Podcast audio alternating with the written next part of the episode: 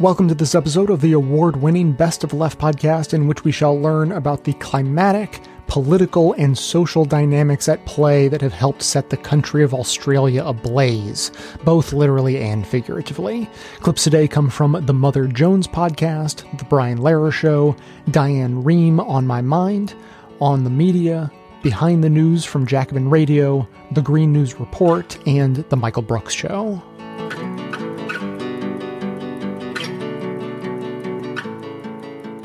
This happens all the time in Australia, and there are worse fire seasons than others. What makes this so unprecedented is the scale of it and the number of fires that are burning continuously. These have been going on for months, since at least September, during our, what was the end of winter then.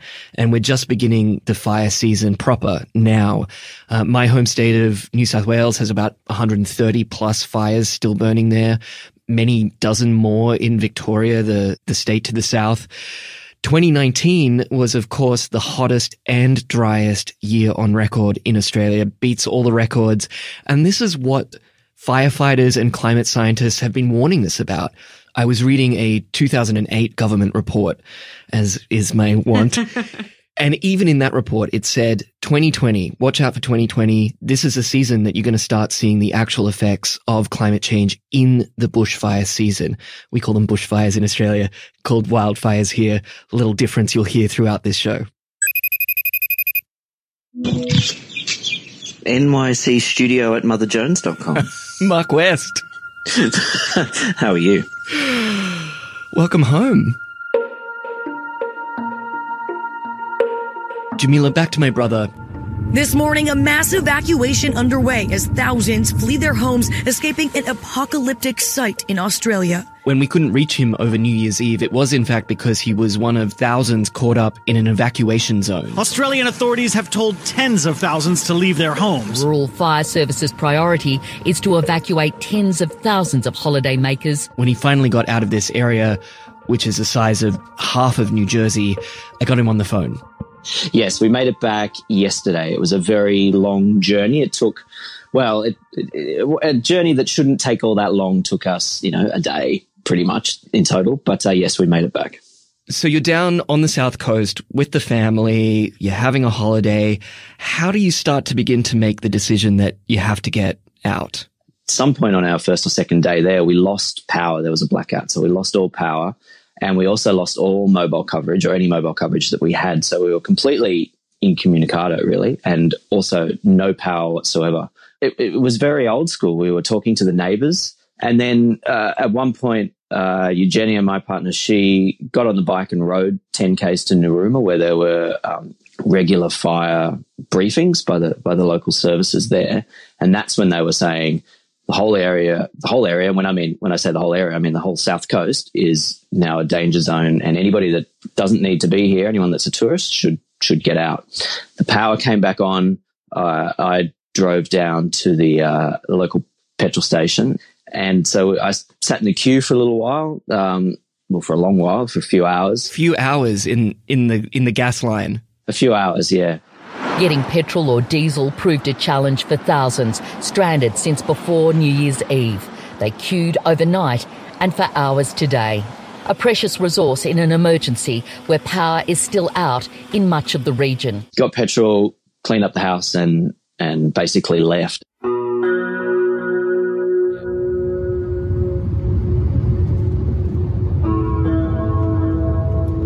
Main route up back to Sydney was was blocked by a number of fires. Uh, a couple of the routes back to Canberra were blocked by, by fires that had been going for some time. The road very south was blocked uh, by the new fires that had sprung up. So there was kind of one road out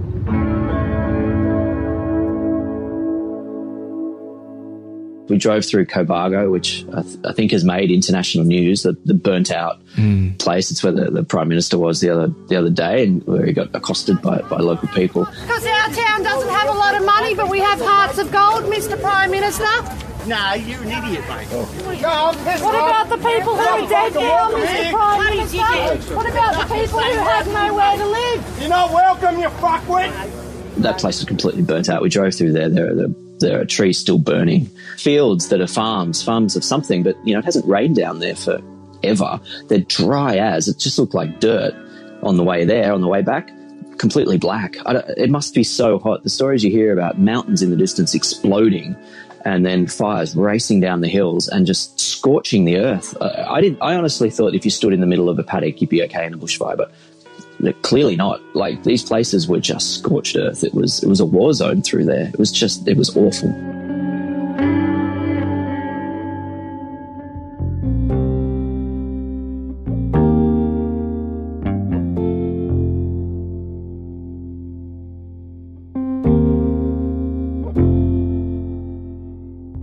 Umair, I think when we have thought about the effects of climate change and how it's gonna, uh, how it's gonna uh, basically cause havoc in our world in the decades ahead.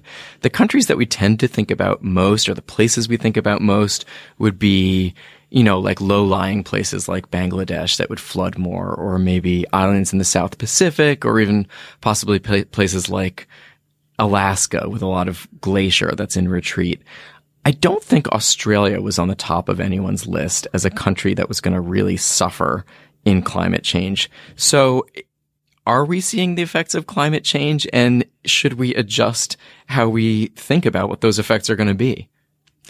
Well, uh, to push back on that point, I mean, a lot of Australian scientists have been warning for a long time that Australia is uniquely vulnerable to climate change for a lot of intrinsic reasons about where it is in the world and some of the unique environment. But uh, to your point about like early uh, sea level rise and affecting these island countries, I mean, in a way, Australia is affected by that as well. They're facing something of a refugee crisis from some of these island countries, and uh, there are a lot of people that are trying to get into Australia who are fleeing areas that have been, you know, damaged by sea level rise or extreme weather as well. So on that front, Australia was already dealing with this, and then uh, yeah, because of the fact that, you know, Australia is both a tropical country and also a very desert country that also uh, enters into the uh, Antarctic circulation patterns.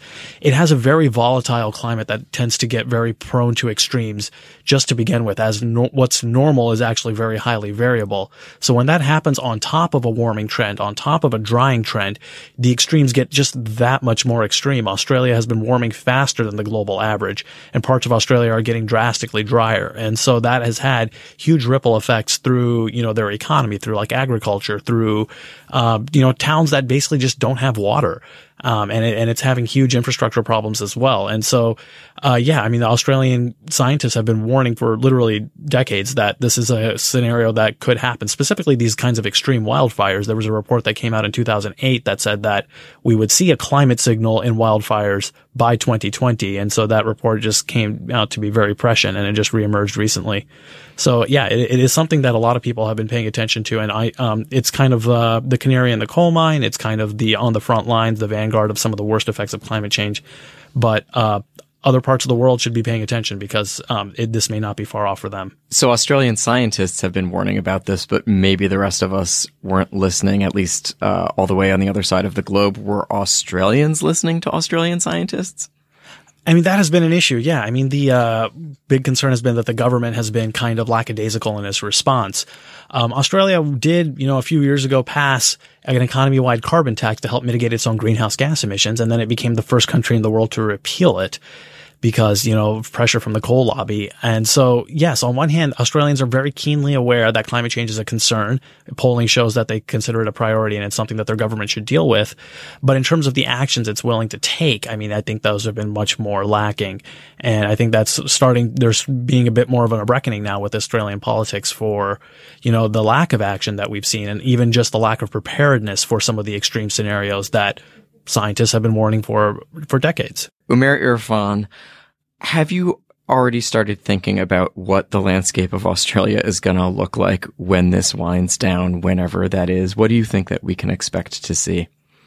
I mean, I think Australia is going to be reeling from these fires for a very long time. I mean, I think the one case study we can probably look at is what happened in California with, you know, the 2018 fires, which were the worst on record. I mean, the state is still reckoning from that. I mean, the large, the uh, largest utility in the state went bankrupt and that there's still liability claims being paid out. There's still health issues that are uh, rippling from that as well. I mean, I think as the caller pointed out, I mean, one of the biggest consequences of these fires isn't just the burning, but the pollution and the smoke. And when you have millions of people in these big cities in the coast breathing that air in, those health consequences are going to be uh, meted out for um, even years. And so the true cost of these fires are going to continue to be paid by Australians with their tax dollars and in their lives for, for a very long time. And this is something that, uh, based on based just on how unprecedented they are, the fact that very few Australians can get away from them. I mean, this is something that's going to stay on their minds for a very long time, and very likely it'll ripple into the next election as well. So, um, yeah, that's what the, the as they reconstruct. I mean, I think this is something that's going to haunt them for um, for some time.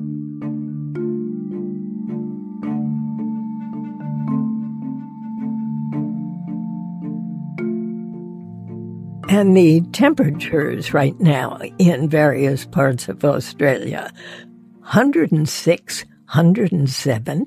Is that normal for this time of year? Well, it's actually below what some of the temperatures were a week or two ago, where they where they set records um, in consecutive days. They got up to about 120 in large parts of the country, and the average for the entire country was well over 100. Um, so these are unusually warm temperatures. They're not at the moment record setting temperatures, but it's one reason why the fires are so devastating because of the heat and the, and the dry conditions that they're living through right now. It makes the bush much more flammable. Help me to understand the impact not only on the land and the animals, but on the human beings themselves.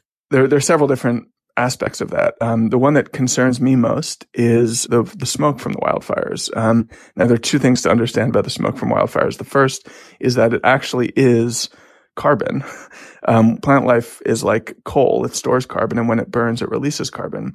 So these fires in Australia will, by the time they're finished, have at least doubled the annual carbon emissions of the entire Australian country. That means that they will have produced as much CO2 emissions as the entire country and its entire economy and industry for the entire year.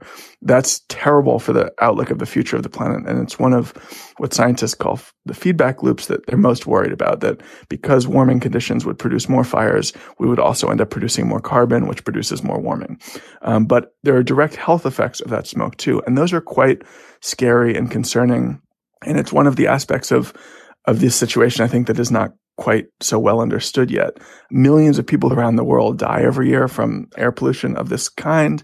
In places like Australia, the US, and the EU, it's, it's not often all that common, but even low levels of exposure to this kind of smoke can affect your cognition, can affect your breathing, can affect heart disease. It affects the development of children in utero and growth of babies after they're born. It, it produces higher rates of premature birth and, and low birth weight.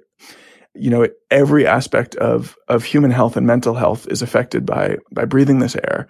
You know, schizophrenia, um, attacks go up, um, rates of admission to mental hospitals go up when there's this kind of smoke in the air. Um, and we're talking about smoke now covering basically the entire east coast of that continent um, for a period of months. So it's not just a short term exposure, it's a quite long term exposure.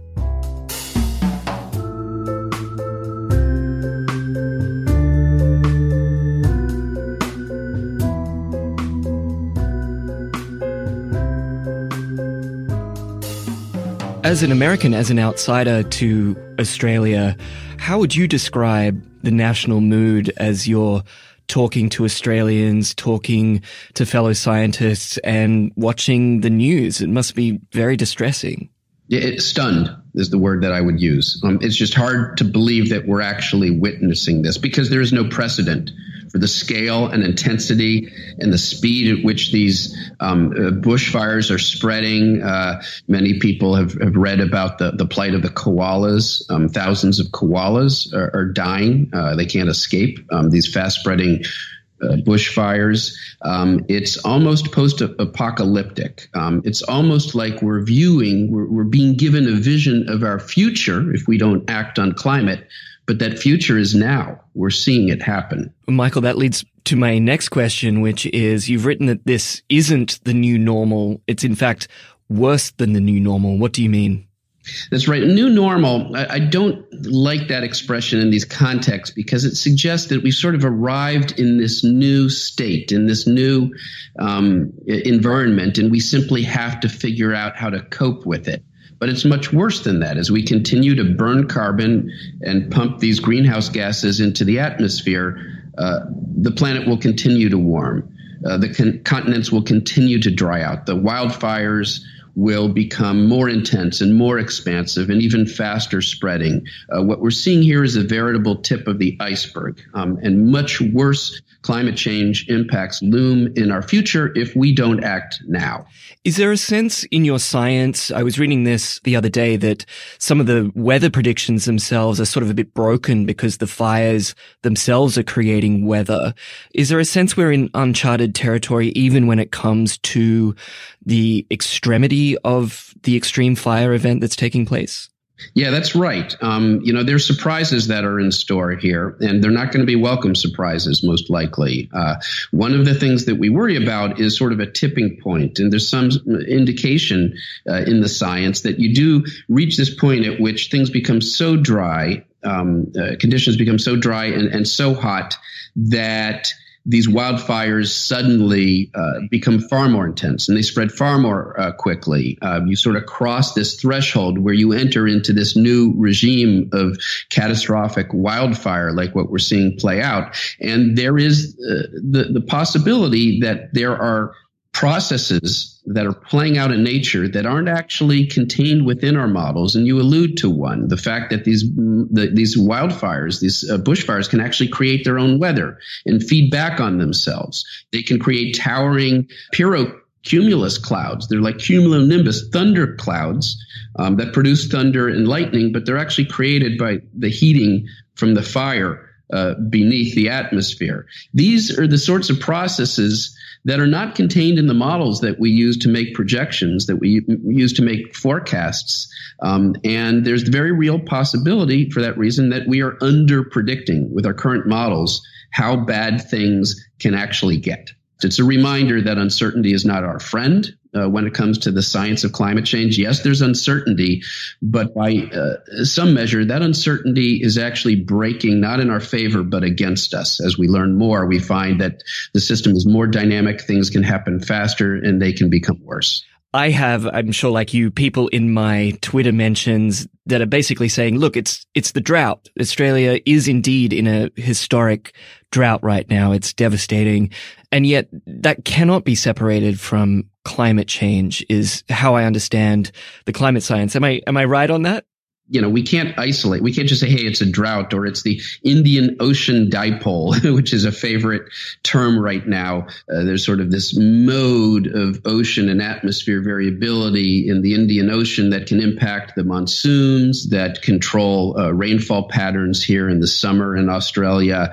Um, and people sort of get bogged down with all this stuff and, you know, sort of misattribute the problem. Well, hey, it's nature uh, behaving the way it behaves. But but that's not true uh, because these processes, these mechanisms have been in operation for decades and centuries and millennia, and yet we have never witnessed the sorts of catastrophic impacts that we're seeing right now.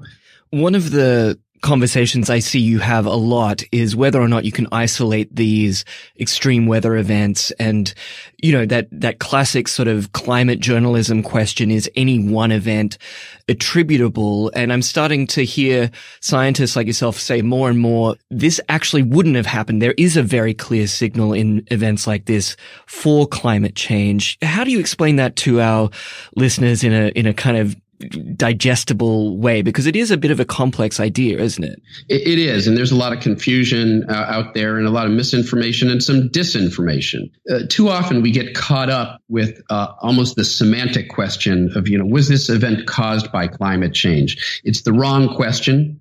Uh, the real question was was this event amplified was it made worse by climate change and that we can you know, affirmatively say yes because we have literally changed the, the physics of the system.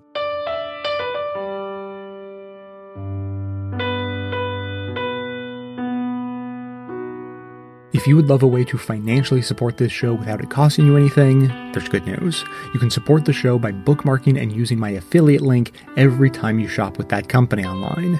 you know, basically the one company online. Lots of evil tendencies, owned by the richest dude in the world, that one chances are you shop there at least now and then, maybe even a lot. Perhaps you make a lot of business related purchases, I know some of you do, or maybe you have a standard selection of home goods you get delivered regularly. In any case, You might have some mixed feelings about it, and you'd be right to, but if you do end up using the site, at least you can help siphon off some of that corporate blood money to help support the production of this show. Your shopping experience will be identical to usual, and it won't cost you a dime more. You can get the affiliate link from the show notes on the device you're using to listen right now, or you can find it on the sidebar of the homepage at bestofleft.com. You can bookmark the link so you can set it and forget it while continuing to support us into the future. It helps more than you think, I promise it does, and the more who join in, the more it helps. So thanks for taking the time.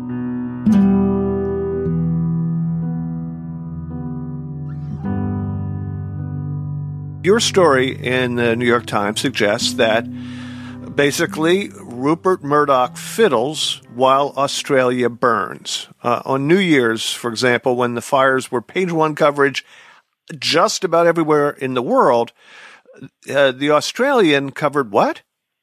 Well, so this is I was actually January second, which is even worse because the fires had already shown how damaging they were, and there was no photo on the front page, and the lead story was about a potential alcohol ban.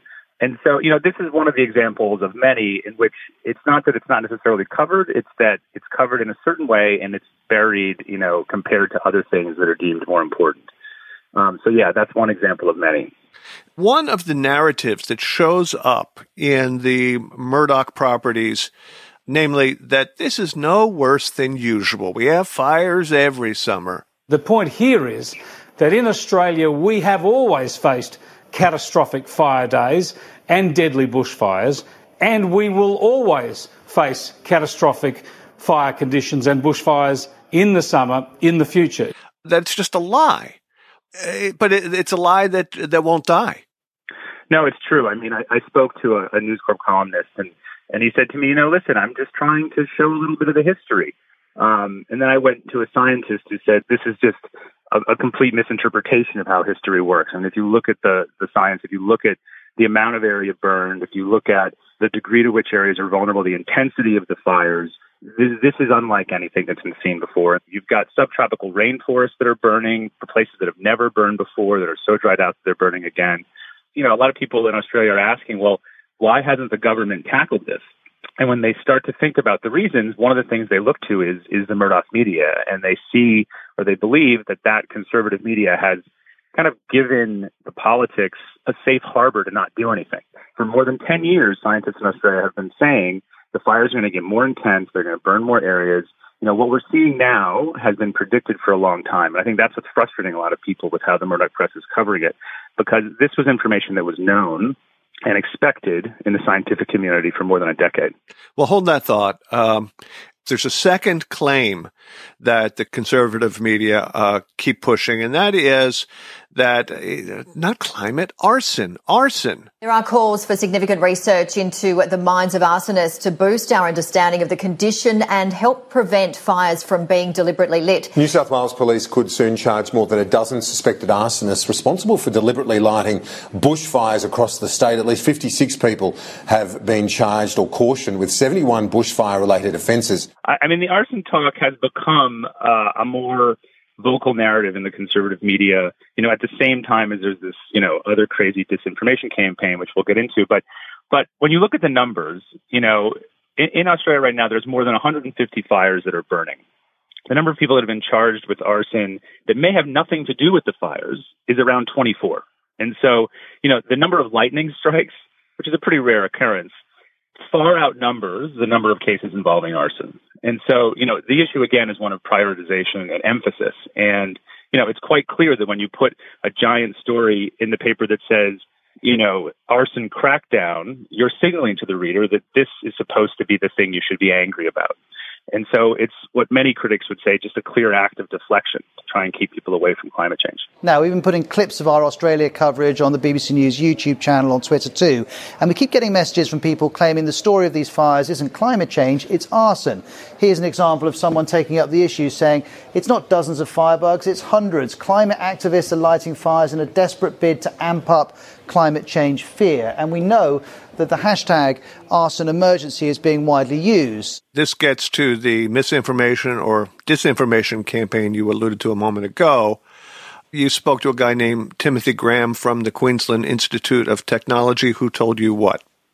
So he told me that there was what appears to be a coordinated campaign using the phrase arson emergency, which is in contrast to climate emergency, um, to blame the bushfires on arson. And, you know, this intersects, not surprisingly perhaps, with the emphasis of the conservative media. So you have hundreds of tweets that appear to come from either bots or trolls that are dominating the major hashtags around the bushfires. And so, you know, the conversation is basically being dirtied and muddied by a whole bunch of people and, and potentially bots who are paid to muddy the waters. And it just happens to be a subject that also aligns with the conservative media. And a lot of these bots and trolls are accounts that clearly had been supporting, you know, conspiracy theories that were in favor for Donald Trump, that, you know, were pro Brexit. There's a third counter narrative thread, and that's that uh, green radicals are themselves getting in the way of fire mitigation initiatives like controlled burns, that the tree huggers are actually exacerbating the conditions that feed the flames. Is there anything right. to that? You know, it, it's it's interesting. And when you're driving through, you know, national forest here, you see a lot of fuel on the ground, and so it, it, it works from almost a visual perspective as an argument. But the problem is that it's actually very hard to do back burning because of climate change. And so the irony is the weather patterns have made it so difficult to find the exact right time because if you do it when it's too dry, then it burns out of control and creates a bushfire. If you do it when it's too wet and you have extreme, you know, weather events around rain, it doesn't work. Look, it's very clear, and any fire service will tell you that the windows for hazard reduction through the winter are getting narrower and narrower. And so the firefighters I've been talking to have been saying, you know, it's not necessarily that this is a policy issue. It's just that it's a climate issue. And then you're often trying to do this with volunteer firefighters who can only do it on weekends. So you also have to time it, you know, quite perfectly really to do this. It's a logistical challenge much more than it is a problem from the greeny left. There was an Australian Broadcasting Corporation program, ABC, they call it down under, uh, Media Watch, and it did a piece about the denialism. And they filmed a press conference of 23 former fire chiefs, you know, not ivory tower people, but the people who are on the front lines fighting the flames, demanding action on climate change. Bushfires are a symptom of climate change. I've had 39 years of Tasmanian Fire Service and I didn't uh, um, see too many dry lightning strikes earlier on in my career. But now, and due to climate change, we're seeing this as a regular event. Now, a slight lift in temperature overall, average temperature, means the extremes are more extreme. The scientists are very clear, their numbers are very clear. More days of very high fire danger and above. And this was the theme in the Daily Telegraph, Sky News, the Courier Mail, the Herald Sun. Climate change isn't the cause of these bushfires. But there's no doubt, and I'm not alone here, that two decades plus of climate change activism is making them worse. The bushfire and climate change debate. It's dumb, it's reckless, it's offensive. We know that, but the Greens and others, so many cheerleaders in the media, are still doubling down on this stuff. There are, for instance, the retired fire chiefs today who actually claimed, actually claimed, forget blaming the fierceness of the fires on the fact that not enough burning off was done to keep fuel levels in the bush under control. No, no, no, no. The real problem, it seems, was that the Morrison government hadn't magically turned down the world's temperature by cutting Australia's tiny emissions. Conservative publications, all, but not fringe outlets, correct? No, that's that's exactly right. And this sort of is part of the the playbook that a lot of people criticize is that anything that touches the left is somehow so tainted and poisoned that you shouldn't have to listen to it. So it's a way to dismiss all the facts and research and all the experience of these guys, which is decades of experience, and just say, oh, they're associated with someone on the left, so you don't have to pay attention to them. Um, but in fact, you know, I've talked to these guys too, and they're extremely knowledgeable. And this is a conclusion that they've come to through decades of on the ground firefighting they're not out there banging the drum and saying, hey, we have to sack the prime minister. They're saying, hey, I'd like to sit down with the prime minister and talk this through. And even that, you know, for some, for parts of the Murdoch press and parts of the conservative right is, is too much. It wasn't too hard to understand how maybe a decade ago climate denialism would exist. The science was plain, but it was still somewhat abstract. The threat may have seemed uh, theoretical and, and remote to those whose lives and livelihoods revolve around a carbon economy and culture. And the suspicion sort of fits snugly into general conservative mistrust of experts and elites and uh, and liberal scolds. But my God, the Australian continent, the size of the lower 48 United States, uh, is in a ring of fire, a ring of freaking fire. How, how, how is it possible for Murdoch and the rest of the conservative press and the prime minister to stake out these positions? And, and how in the world do they retain any legitimacy with, with the audience and the electorate? How? You know, it's a very good question. You'll have to ask Mr. Murdoch. I, I'm not sure he's available. I think he's in the Caribbean at the moment. Um, but, uh, you know, I don't know. I mean, I do think that there is, you know, there is a constituency still for this information and for this way of looking at things because, you know, if you like the status quo, if the status quo serves you well because, you know, you own a coal company or you're close to government, then, you know, you don't want things to change. And so, you know, I do think that that sort of kind of human nature need to not change things is a powerful force. There are still people who are persuaded by the doubt, um, you know, who are persuaded by the argument that, oh, there's always been fires, or yeah, blame the greeny lefties because we don't like them anyways, and they're not like us. And so, you know, there are just parts of, of, of the way people process information that, that make this still work for a very large community of people in Australia still. The other thing that I think you notice is that the debate and the political divisions around this kind of almost put climate change aside as this like toxic, volatile thing. There's a lot of people who in these small towns, when I talk to them about this stuff, they don't really want to talk about climate change because they just don't want to get into this fight in this argument. And so that's another thing I think that the way that this has been covered affects the public debate is that people don't engage with it as deeply as they would if there was more consensus. So the conversation is still stuck at this place of, well, well, do we believe this? As opposed to what the hell do we do about it? And we need to do something now.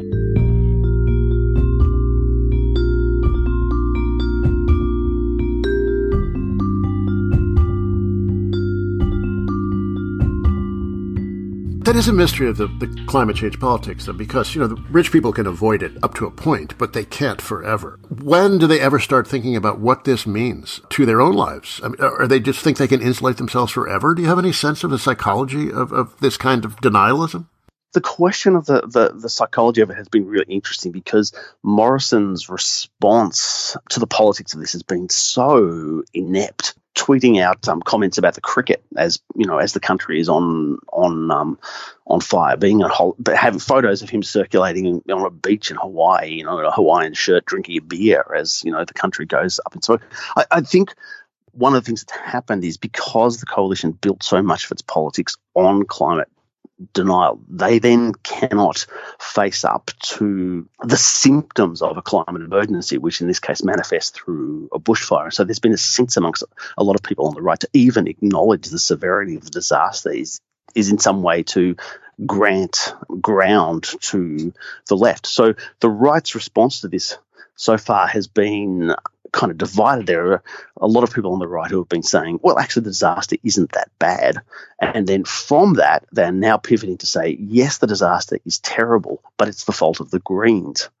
So, the argument that's that, that, that's being circulated, and you see this all over, you know, Facebook in various boomer memes, is that the the disaster has been exacerbated because the Greens have refused to allow people to do hazard reduction burning Oh yeah, that's the same idiotic thing that Trump says about the California. Fire. Yeah, yeah, yeah, totally. I think with Trump's one was about raking the forest, wasn't it? It's, yeah, it's, it's along, along those kind of um, lines, and it's absolute nonsense. And you know, obviously the Greens aren't in power anywhere, but it's it sort of taps into this psychology that the that a climate change doesn't um, exist, and b the government telling me what to do is the real problem. So you know, any kind of environmental restrictions in the country, that's the real kind of issue. And the politics at the moment are really in flux, I think, and it remains to be seen how this will kind of play out. I mean, it's still, you know, it's still very early in the year, and in some senses, it's still kind of the silly season so far as politics is concerned, except for these bushfires everywhere.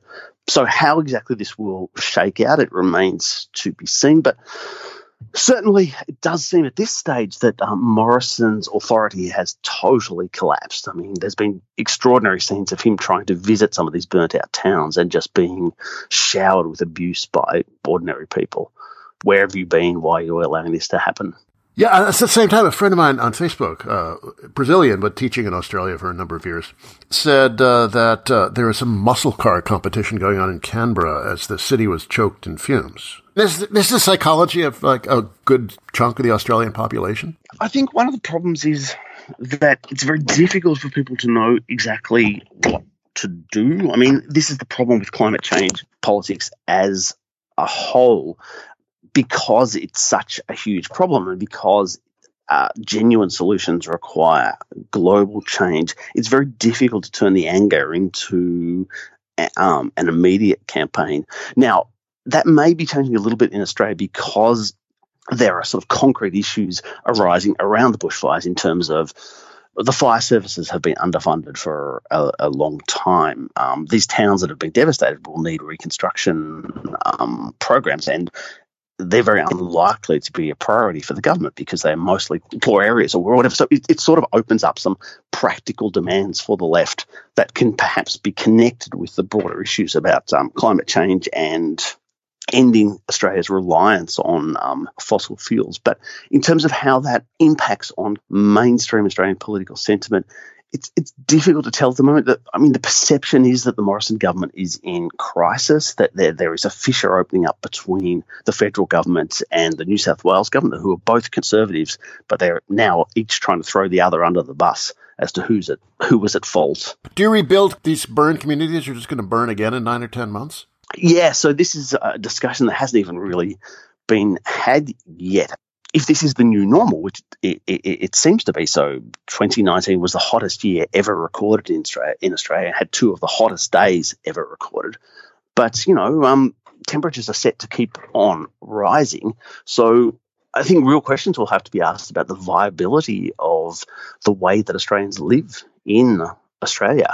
I mean, if you want to go dig really deep, um, Australia's a colonial settler state, and some of these issues about the relationship to nature and to fires go right back to the way that colonialism has reshaped the natural landscape. And I think it is going to be a real question as to whether some of these towns will be viable. And again, uh, and there's probably some parallel with the United States here, but in the Australian national psyche, the outback, of the bush, is tremendously important most people don't actually go there or live there, but they have this sense of themselves as, you know, living on the rugged frontier or whatever.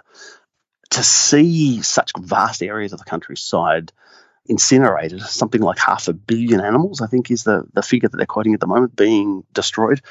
How that is going to shake out, I, I think, is really unclear, but it's, it's difficult to believe that it won't have quite a profound effect. The friend of mine who uh, posted about the muscle car competition in uh, Canberra uh, also pointed to this macho psychology behind a lot of uh, climate denialism that, uh, you know, you have to dig for coal and have a big fat car because somewhere some gender ambiguous person is riding an electric scooter. How important is that in the politics of a climate issue? Yeah. I, I, yeah, I mean, I think that is a really interesting point, and I think it is it is perhaps connected to the way that right wing politics is now cohering in the wake of the bushfires around this antagonism towards the Greens. I mean, in terms of a talking point, it's a kind of crazy, nonsensical one, but it does channel that real. I mean, fascist is maybe too strong, but it, it has that kind of um, angry antagonism that the way to respond to climate change is to attack these middle class wankers.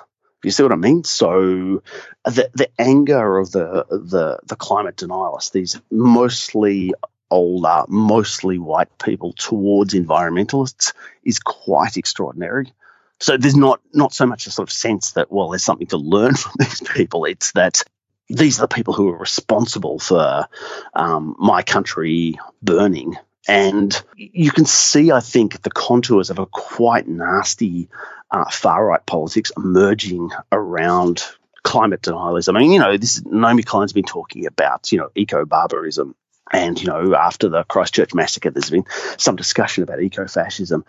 I think you, and I'm not trying to suggest that this is an imminent concern in Australia because it's not, not at all. But you can sort of see how this sentiment might emerge in the degree of anger that's that that that that is in those sort of those Facebook posts. This sense that we must defend our traditional way of life against the people saying that climate change means that um, we have to change in some way.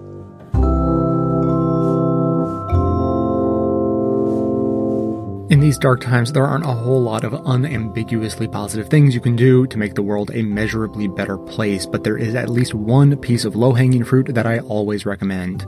To help with our shift to a renewable energy future, we can sign up for renewable energy in our homes and offices. Depending on where you live, renewable energy may even be cheaper than the old fossil fuel sources, and of course, you only have to sign up once and reap the rewards effortlessly, indefinitely. If you live or work in New York, Pennsylvania, New Jersey, Maryland, DC, Delaware, Illinois, Massachusetts, or Ohio, you can sign up with the clean energy company I've partnered with, Clean Choice Energy. To sign up and support the show by letting them know that I sent you, just visit cleanchoiceenergy.com slash best. You can easily find that link right in the show notes on the device you're using to listen right now, or you'll find it on the sidebar of the homepage at bestofleft.com. It'll make you feel good every time you see your electricity bill, so don't wait. There's nothing stopping you from signing up to use renewable energy right now, and it's easier than you think. Again, visit cleanchoiceenergy.com slash best to get started. When it comes to energy, now you have a choice.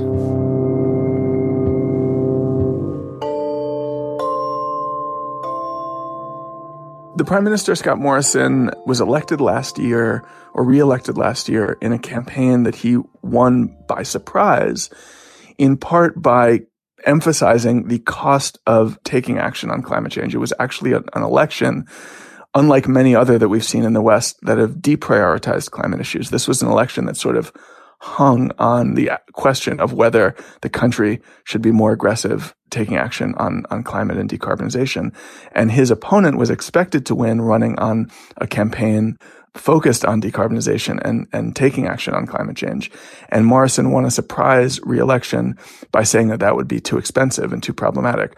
So he is in the sort of model of Donald Trump in the US and Jair Bolsonaro in Brazil, to a lesser extent, um, Putin in, in Russia, people who are, who see themselves as opponents of aggressive climate action and have made that a part of their public profile.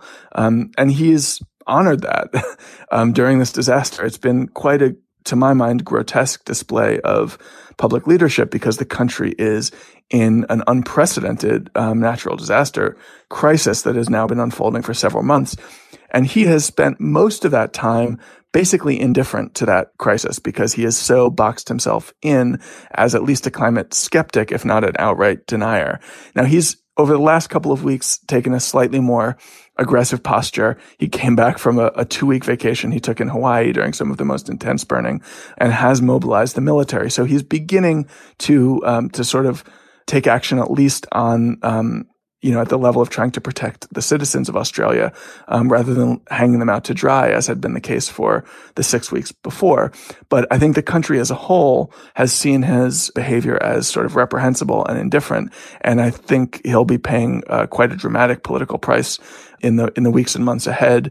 I think that his popularity is likely never to recover um, because he's done such a poor job even putting aside the question of Australia's long-term carbon trajectory, he's done such a poor job simply managing the fact of the natural disaster, making sure that people who need to be evacuated are evacuated in a timely and orderly way and keeping the citizens of the country safe. Not to mention the ecological devastation that's, that's come through, um, the whole country, you know, wiping out whole ecosystems and, and putting pushing many animals anim, animal species to the brink of extinction. Um, this is you know obviously a lesser concern than the life of humans, but still um, still something that Australians care very much about. Of course, and in fact, didn't he come back somewhat reluctantly?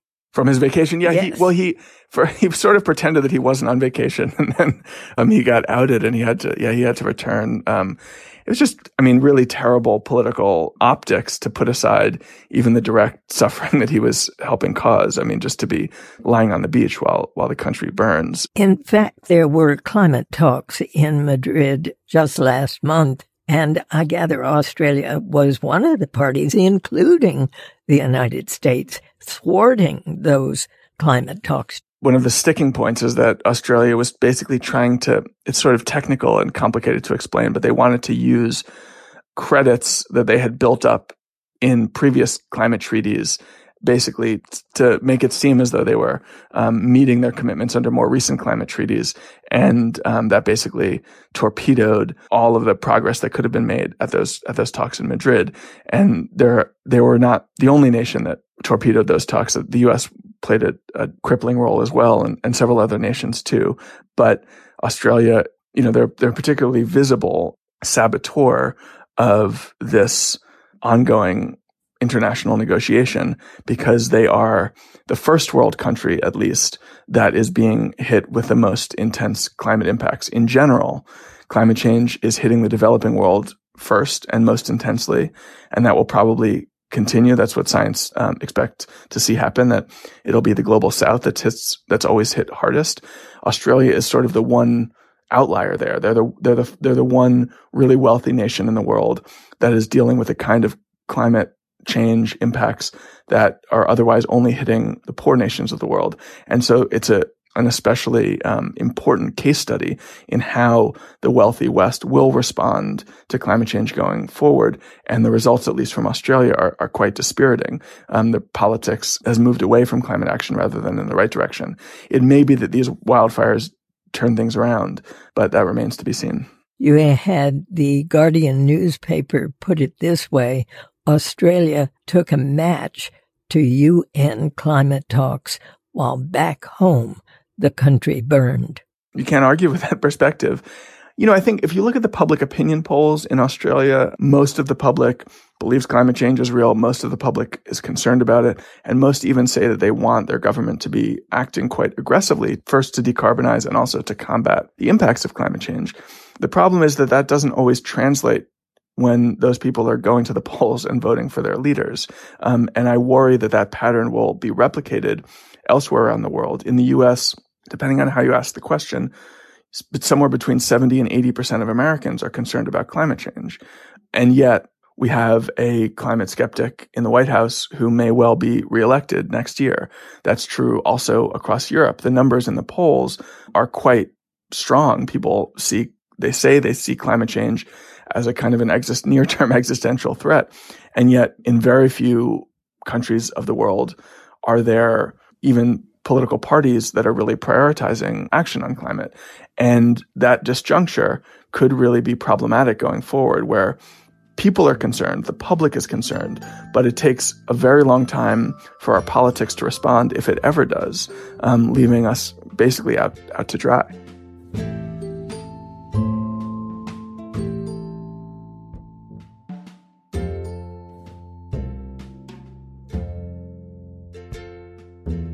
Democratic Senator Cory Booker of New Jersey suspended his bid for the 2020 Democratic presidential nomination on Monday. The League of Conservation Voters praised Senator Booker for, quote, bringing environmental justice issues to a national audience. Booker's climate policy proposals focused comprehensively on ensuring justice for frontline minority communities that suffer the brunt of both industrial pollution and climate change disasters. So this is above and beyond climate change itself. Tom Steyer is still in the race.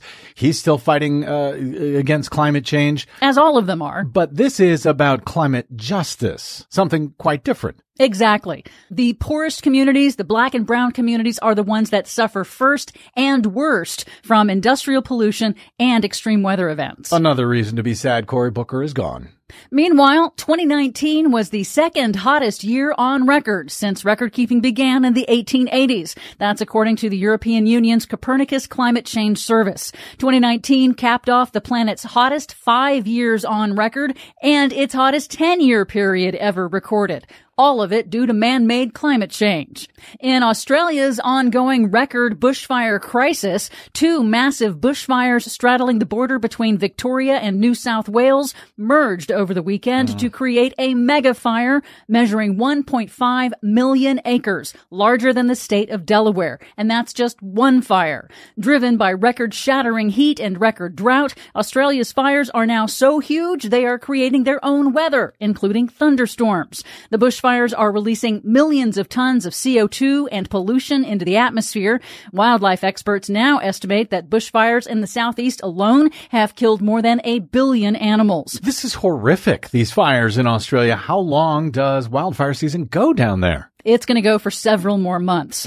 Australia's economic damages from the 2019 fire season so far have already topped $2 billion and counting, and the season has not even peaked yet.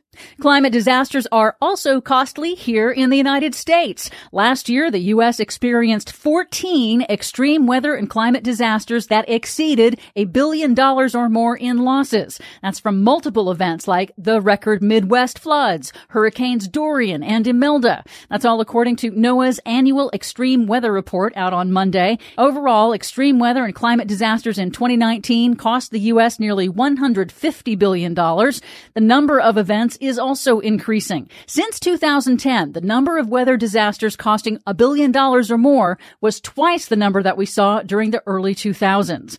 Extreme weather disasters over the last five years alone have cost the U.S. $525 billion. Wow. And to be clear, when we're comparing billion dollar storms, that is after they are adjusted for inflation, correct? Correct. Finally, 150 people were arrested, including veteran actors Jane Fonda and Martin Sheen, on Capitol Hill on Friday during Fonda's final weekly climate demonstration in D.C., known as Fire Drill Fridays, demanding political action on climate change. It's part of a new national campaign launched by environmental groups called the Stop the Money Pipeline to pressure banks, investment firms, and insurance companies to stop financing the fossil fuel industry and the climate crisis. Here's Fonda. It's called suicide investing. It's insane. And one of the worst offenders is JP Morgan Chase. It's one of the largest sources of capital to the fossil fuel industry in their quest to drill and frack and mine. The Fire Drill Friday protests go nationwide on February 7.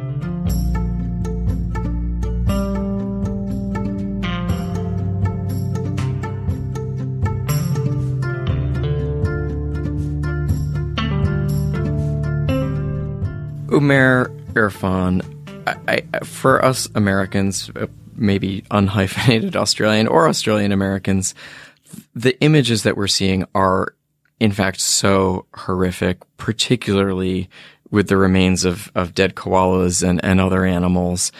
Are there things that we can do? You, you tend to just sort of feel so powerless watching this stuff. Yes, there are, you know, relief organizations that are working actively on the ground. Uh, the uh, firefighting units, you know, you, you mentioned that they are, most of them are volunteers. You can actually find them, you know, like the New, New South Wales Rural uh, Fire Service, for example. You can donate to these fire services directly and help them get the resources they need.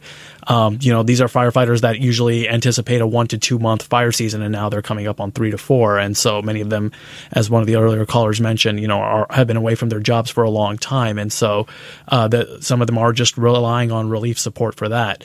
Um, as far as animals, I mean, like there are groups like the World Wildlife Fund that are, you know, raising funds for koala conservation and many of these iconic um, Australian species. You know, I think one thing to emphasize is just that how unique the wildlife, the flora and the fauna in Australia is. It's a place that has um, been isolated for millions of years from the rest of the major landmasses in the world, and then for a long time, uh, with minimal human influence, mainly Aboriginals who were um, living there for a long time and, and, largely in equilibrium before we had, you know, widespread industrialization. And so, uh, this was a very um, unique set of um, circumstances that allowed, you know, about more than 200 unique mammal species, things like, you know, the wallabies, the koalas, the kangaroos and wombats and things like that, that you really can't find anywhere else in the world.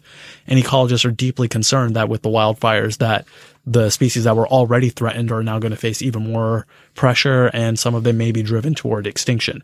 And so wildlife conservation is a big element of that. Groups like the Australian Red Cross, they're raising funds as well for uh, disaster relief and helping getting people back into new homes as well. Like, you know, more than 2,000 people have lost their homes and many more have been dislocated.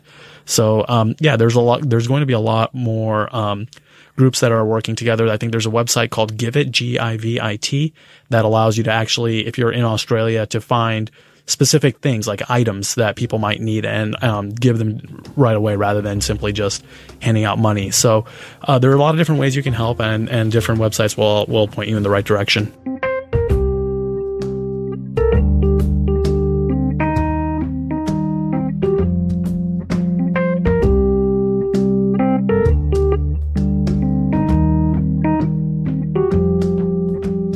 Response, led by Australia's right wing Prime Minister and leader of the Liberal Party, Scott Morrison, has been, as you'd expect, absolutely disastrous and morally repulsive. They have been reactive, and the federal government has not. Uh, they have not been reactive as in the way they need to be. The federal government has not worked with firefighters to coordinate comprehensive solutions. Lack of funding and attention to climate change has made the problem worse. But of course, that is precisely what you'd expect from the type of troglodytic governance that Morrison represents. Take a look at this clip from February 2017. Thank you, Mr. Speaker. This is coal. Don't be afraid. The Don't be scared. Won't the Treasurer you. knows the rule on crops. It's coal. It was dug up by men and women who work and live in the electorates of those who sit opposite from the Hunter Valley, as the member for Hunter would know. It's coal that has ensured for over a hundred years the Deputy that Australia Prime Minister has enjoyed an energy competitive advantage that has delivered prosperity to Australian businesses and has ensured that Australian industry has been able to remain competitive on a global market. Now, this exemplifies everything. And in fact, uh, uh, the prime minister was on trade missions and aggressively promoting coal overseas, even as this crisis started. But it really distills some very important points here. One, Australia is a microcosm of a global problem. Australia's center left party also has had a very close relationship with the coal and other uh, ecologically damaging industries. Uh, there is a Green Party that has real presence in Australia, and they're promoting a Green New Deal, which we'll get to in a moment. But as we see in so many examples, there is a intransigent, world destroying reactionary right wing that is following the logic of capitalism, which is that you just need growth everything else damned. And then a punitive neoliberalism who both because of the profound limits of its vision will never actually come to terms with the ecological crisis. And because of its methodologies almost always target the middle class and the working poor, they generate an oppositional relationship between ecological outcomes and a already highly under pressure 99% in the context of global capitalism. We do need a Green New Deal. And we do need to recognize the incredible importance of the leadership of Bernie Sanders and AOC and leaders across the world in talking about this. But we also need to be very aware that if we don't do this with a global vision that is coordinated with an international effort from the relationships between the United States and China, the United States and Russia, the European Union, a real serious partnership built on technology transfer, mutual trade, debt relief, and other steps across the developed world that have been undermined by corporate exploitation and imperial foreign policy. The Green New Deal itself can replicate some of the same problems and dynamics that have gotten us to where we are today really important piece of work that I want to mention, put up on screen in the global African worker that our friend Bill Fletcher Jr. is involved in. This piece is called The Coming Green Imperialism. And I want to just quote, sorry, The Coming Green Colonialism, rather. And I want to quote from this piece, which I'll tweet out later. So-called nature-based solutions, including carbon offsetting mechanisms that allow polluters to carry on polluting while claiming that their pollution or emissions are offset by mitigating activities such as planting trees or corralling off forests as carbon, carbon sinks. When nations speak of carbon neutrality, they're basically speaking of solving the climate crisis through mathematics and not through any real climate action. And this is in relation to a very disappointing recent UN climate conference, which once again focused on scientific statements and techno micro solutions, which can, as an example, if we don't get serious, lead to, uh, look, there is no doubt that the proliferation of electronic cars had a relationship to the coup in Bolivia vital natural resources are still going to play a role in the energy transition. So the question is, how do you manage the extraction of those resources in a way that does not re- replicate the same patterns?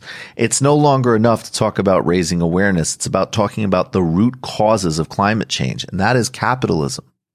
In terms of reality, we need to graduate Capitalism is on a collision course with planet Earth and timing is, time is running out. And that's global warming. That's species elimination. And that is also the quality of life and well-being for a vast majority of humans on this planet. The right wing will add fuel to the fire. They will throw gasoline on a koala bear themselves, but the center will do nothing that upsets global finance. For most people, inaction is not an, an option anymore, but climate action in the global north cannot be at the expense of the global south. We must be clear about the causes of climate destruction and support a Green New Deal that addresses the problem without sacrificing the global south to a new green colonialism.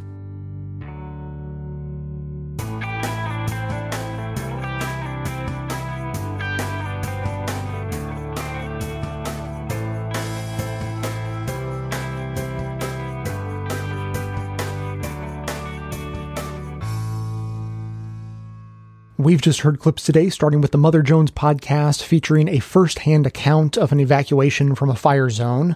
The Brian Lehrer Show looked at the warnings Australia had and what we can expect in terms of future climate effects. Diane Rehm discussed the immediate health impacts of living with smoke from Diane Rehm discussed the immediate health impacts of living with smoke from bushfires. Mother Jones spoke with Michael Mann about why it's wrong to call this the new normal on the media explained the Murdoch empire's effect on the climate debate. Behind the News discussed the trickle down effect from media propaganda that takes the form of a culture war tied to climate. Diane Rehm spoke with David Wallace Wells about the climate politics in Australia. The Green News Report laid out climate news from Australia. The Green News Report laid out climate news from Australia to the Fire Drill Friday protests in DC. The Brian Lehrer Show also looked at some of the actions you can take to help Australia. And finally, we just heard a commentary from the Michael Brooks Show on the real driving force behind the climate crisis. Members will hear more on the politics of climate action as well as the effect of animals in Australia on our willingness to care. To hear that and all of our bonus content, which also includes more voicemails and commentary from me, plus ad-free versions of every regular episode, sign up as a patron of the show at patreon.com slash best of left. And now we'll hear from you, though this first message has been modified to protect both the innocent and the guilty.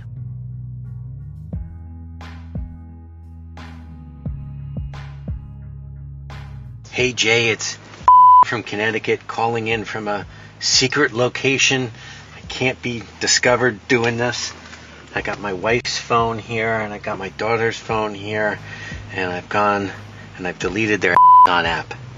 And I went to the Best of the Left website and clicked on the Amazon link and I got an iPhone and at the bottom of the page there there's a little box with an up arrow and I pushed that and I scrolled down to add to home screen and then I called it on and saved it on their desktop so that they have a little different icon that says but now they'll have to log in the first time so they might be suspicious they might get on to me but it's a shortcut to through best of the left, so they'll be supporting the show and they won't even know it. So anyway, um, I hope I don't get caught here. So I'm calling from inside, well, inside of Connecticut, but outside of the house, so I'm inside out. That's what happens on almost holidays. Anyway, stay awesome and don't tell anybody. Bye.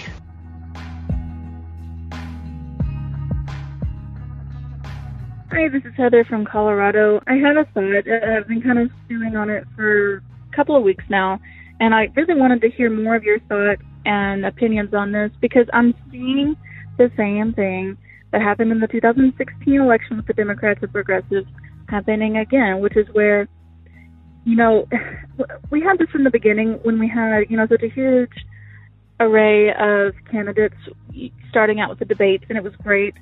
You know, you had people that were obviously for or against other candidates for various reasons, but I've seen it getting worse and worse the past couple of months, where we're now it's like the community, the progressive and democratic community is now again devolving into this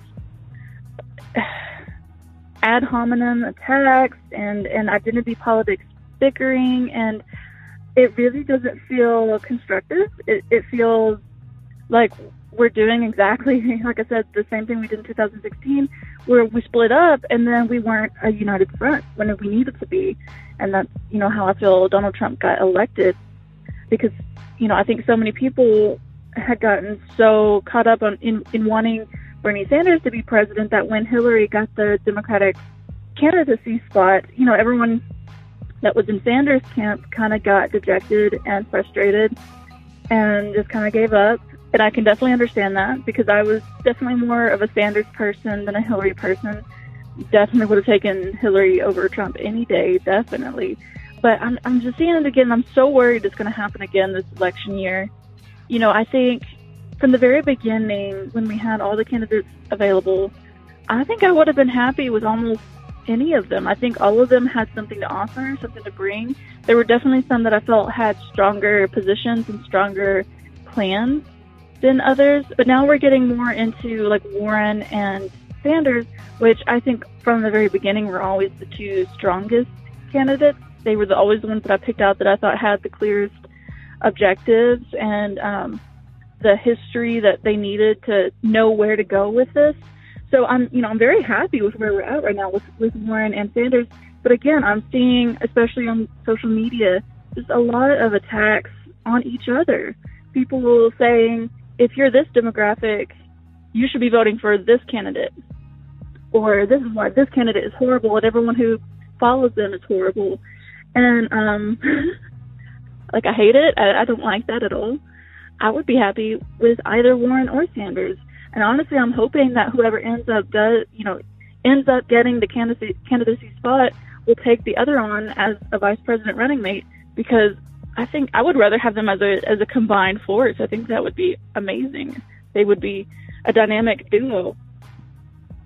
So I just wanted to hear your thoughts and opinions on this inter party fighting that we're seeing again starting to happen and what we should really do to kind of stop it. I don't really feel like getting into the quagmire of Twitter fighting that, that goes on, but, but I'm so, so afraid that we're going to have a repeat of 2016 of us just fighting and bickering and not getting anywhere. What can we do to be unified?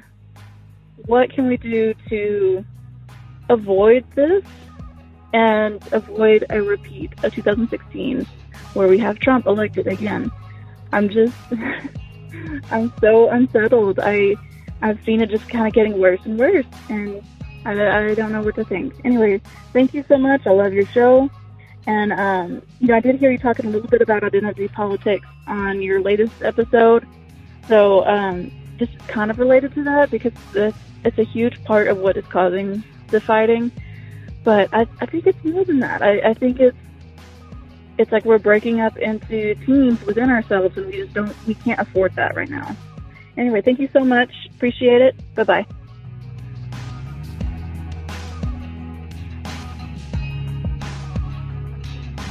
Thanks for listening, everyone. Thanks to our production assistant, Joel McKean, who helps gather clips to make this show possible. Thanks to Amanda Hoffman for all of her work on our social media outlets and activism segments. And thanks to all those who called into the voicemail line. If you'd like to leave a comment or question of your own to be played on the show, you can simply record a message at 202 999 3991. Now, just first to address the anonymized caller, anonymized for his own protection. Uh, obviously, I don't endorse anything that he was saying. I mean, shopping, uh, scratch that off the list. I'm not a big fan of that. Shopping on the internet is just that much worse. I mean, some days I, I find myself hesitating to endorse the internet in general. Then you got smartphones, and, and we we know what devastation that way lies. So scratch that, and and then you, you bring it all together, and you talk about uh, bookmarking a shopping website, you know, one of the world's largest, on your home screen on your smartphone to make it that much easier for you to do your online shopping. And obviously, I'm not going to be in favor of that. That said, uh, it totally works uh, exactly as as that caller described. It really is uh, helpful for the show, and unfortunately, we are in the position of earning, uh, you know, a, a, decent chunk of of the revenue that keeps the show going is earned that way, and that method does exactly as the caller said it does. So take that for what it's worth. Uh, now, moving on, Heather called in about party infighting, progressive infighting, and and wondered my thoughts on this. So, you know, unfortunately, this is going to happen, and there's no way to stop it. But what you can say, should you find yourself in a position to influence a discussion that is happening, this is the direction I would go. I like to start by asking people what their theory of change is, because that's not talking about trying to convince them to agree with you. That's asking them to be thoughtful themselves about how to get from where we are collectively or where they are personally to where they want to be. What end goal do you have and what's your plan to get us there and how do your personal actions line up with your theory of how to get to where you want to be. Because when you ask that question, if you're talking to anyone vaguely, you know, left of the center of the spectrum, whether it be progressives or just the most moderate or even the most conservative Democrats you can think of, no one's theory of change should include infighting. It just shouldn't. That and people should see it as detrimental to their own cause to do that.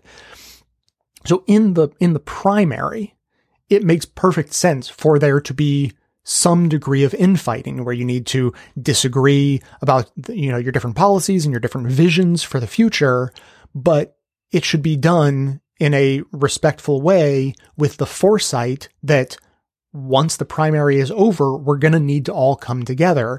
So you need to not say anything that you can't take back. You don't want to create wounds that will not have healed by the time the general election comes around. So what, what the, you know, mod, I, I'm, I'm going to, I'm going to lash out a little bit. What the moderate Democrats, what the corporate Democrats often say is, don't criticize anyone about anything ever. How dare you even suggest that what we corporate Democrats want isn't fantastic. See, that doesn't make sense. That's not how a primary works. We need to have disagreements.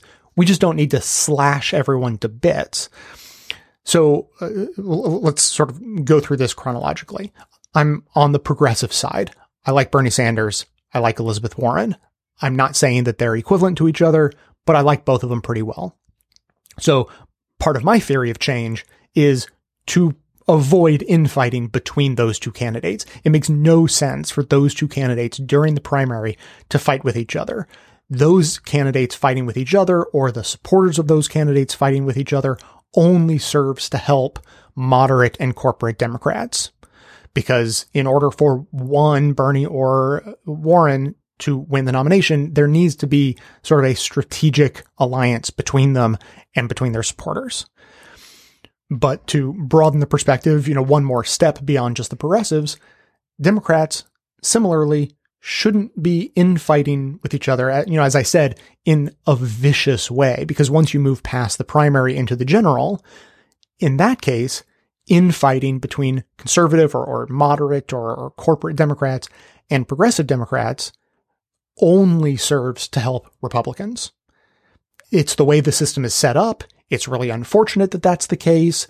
Maybe if we had a parliamentary system or a ranked choice voting system or something like that, then you could justify breaking out of those constraints and saying, no, I'm going to, you know, fight forever for my candidate. Results be damned because the structure of the system could be set up in a way that you could do that without da- ultimately damaging your cause or damaging what should be your theory of change. But we have a f- what's called first past the post election system in our primaries and our general elections. And the result of that is that the only thing that makes sense is, as I've described, avoid infighting with people who are generally aligned with you politically or ideologically. And then the next step is to vote strategically. So this is more or less the, the strategy that I laid out months and months ago when this race started, uh, but I haven't talked about it since. Voting strategically meaning that as a progressive, with two progressive candidates, again, not saying they're the same, you can be much more ideologically aligned with one than the other. But if one of those two candidates, Bernie or Warren, is far more likely to win the primary election. I'm not talking about the general. I'm not talking about electability in the general election. I think they're both perfectly electable. I'm, I'm saying in the primary, if one is far more likely to win the primary than the other, then the strategic vote would be to vote for that candidate who is most likely to win to help push them past the post first to defend against corporate and moderate Democrats who also have a perfectly good chance of winning. If the progressive vote is split too dramatically, that absolutely opens up a space for a corporate Democrat to win, even with far less than 50% of the vote. They may just get more votes than any other individual candidate. So you put it all together, and this is the purpose of avoiding party infighting, avoiding progressive infighting, and voting strategically. And the real lesson of all of this is that we should all be demanding ranked choice voting to allow for a more robust discussion without the need for all of the bullshit strategizing that inevitably has to come with our current broken undemocratic system. So when you see infighting, ask them what's their theory of change and remind them that infighting should not be included in anybody's theory of change. If you have thoughts on this, I would love to hear them. Keep the comments coming in at 202 999 3991. That's going to be it for today. Thanks to everyone for listening. Thanks to those who support the show by becoming a member or making donations of any size at patreon.com slash best of left. That is absolutely how the program survives. Of course, everyone can support the show just by telling everyone you know about it and leaving us glowing reviews on Apple Podcasts and Facebook to help others find the show. For details on the show itself, including links to all of the sources and music used in this and every episode. All that information can always be found in the show notes on the blog and likely right on the device you're using to listen. So, coming to you from far outside the conventional wisdom of Washington, D.C., my name is Jay, and this has been the Best of the Left podcast, coming to you twice weekly, thanks entirely to the members and donors to the show from bestoftheleft.com.